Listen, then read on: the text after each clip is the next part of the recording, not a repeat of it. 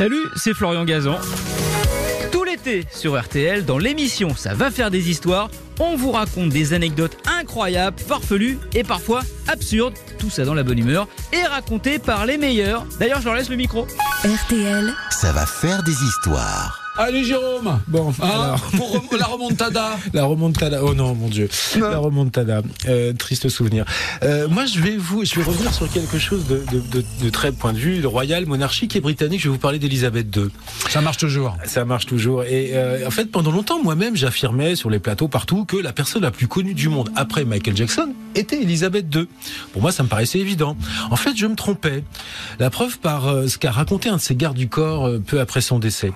La reine, comme on le sait peut-être, passait toutes ses vacances d'été dans son château à Balmoral, en Écosse Comme Isabelle. gigantesque, co- comme Isabelle, qui a son propre château. Et elle aimait à le répéter régulièrement, elle ne, le- elle ne se lassait pas de la joie de dormir au même endroit pendant huit semaines d'affilée, parce qu'avec des dizaines de visites officielles par an, Elisabeth II en avait parfois ras-le-bol de passer son temps, pas à faire ses bagages, mais tout au moins à changer de lit régulièrement. Oui, parce que rassurez-moi, elle faisait pas ses bagages. Non, non, Ah, c'est ça. ils, sont, ils sont jaunes et marqués à son nom et il en a habituellement 8. Son activité favorite à Balmoral, c'est de se retrouver toute sa famille, d'organiser des grands pique-niques. D'ailleurs, son mari, le prince Philippe, en profitait pour sortir son barbecue. Il avait construit une espèce de machine de guerre à grosses roues avec des compartiments de rangement dont personne ne pouvait s'occuper sans euh, son accord ni euh, son, euh, son autorisation. Son côté, Elisabeth II mettait la table, puis les saucisses grillaient, mais les déjeuners se terminaient généralement par de longues promenades dans les landes écossaises. Et c'est là où intervient notre ami le garde du corps. Armée de son éternel barbour, Elisabeth II, et de son foulard, partait pour des heures, toujours accompagnée de Richard Griffin, qu'on surnommait Dick, qui est à son service depuis 30 ans.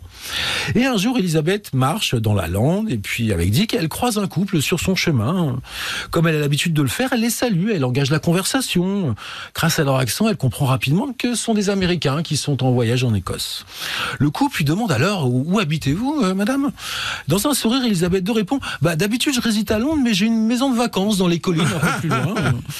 Et les Américains s'interrogent Mais vous venez souvent ici ah bah oui, répond Elisabeth II, je viens depuis toute petite, ça doit bien faire 80 années maintenant que je, je suis là. Ah bon, disent le couple très très excité, mais alors, mais alors, mais, mais vous avez dû apercevoir la reine. Elisabeth sourit franchement et elle lui dit avec sa petite voix, bah pas particulièrement, mais, mais Dick à mes côtés, lui, il est officier de police, il l'a rencontré déjà plusieurs fois. Les touristes sont épatés, ils sont très fiers d'avoir rencontré quelqu'un qui connaît, qui fréquente la reine d'Angleterre. Donc il lui demande à Elisabeth II, est-ce que vous pouvez nous prendre en photo avec le garde du corps d'E- d'Elisabeth II Elisabeth II prend l'appareil et commence à faire les clichés comme ça. Et puis euh, les Américains sont ravis, reprennent leur appareil. Puis Elisabeth II, euh, la conversation se termine le plus naturellement du monde en fait. Bah, merci madame, puis peut-être à une prochaine fois. Et puis sur le chemin du retour, Elisabeth II euh, discute de, la- de, de- de- de cette rencontre avec son garde du corps. Et puis elle avoue, elle lui explique qu'elle rêverait d'être une petite souris le jour où ils montreront leurs photos de vacances à leurs amis quand ils seront de retour chez eux. Peut-être qu'à ce moment-là, ils découvriront que bah, la petite maison de vacances de leur interlocutrice était en fait un château de 52 000 mètres carrés avec plus de 1000 pièces et qu'il été fondé dans les, au 9e siècle. Voilà. Donc c'est, c'est comme quoi on a l'impression parfois qu'on est connu partout dans le monde entier, mais Elisabeth II arrivait à passer incognito pour terminer l'anecdote. Euh, son surnom quand elle est dans les hôtels, c'était Sharon. Sharon. Ouais, voilà. L'anecdote, c'est aussi qu'elle a beaucoup d'humour. Elle a énormément d'humour. C'est la Parce première que, à avoir d'humour. même. Voilà. Elle faisait hurler de rire toute sa. Et moi, François Hollande m'a dit que lorsqu'il avait rencontré euh, euh, pour au débarquement la- la- la- l'anniversaire. Son, de sa dernière visite. C'était, c'est- il l'a reçu il était, à côté, il était assis à côté, bah, normal, hein. Il était président, elle était reine. Et il, il m'a dit, mais elle avait un humour incroyable, parce que du reste, elle parlait de tous ses cousins, des monarchies constitutionnelles européennes. Il paraît qu'elle, c'était pas triste. Hein.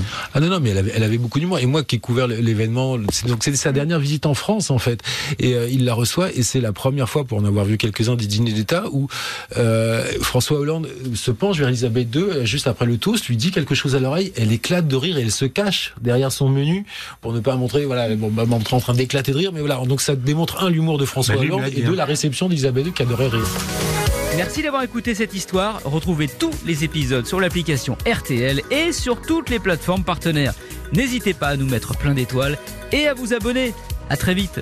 RTL. Ça va faire des histoires.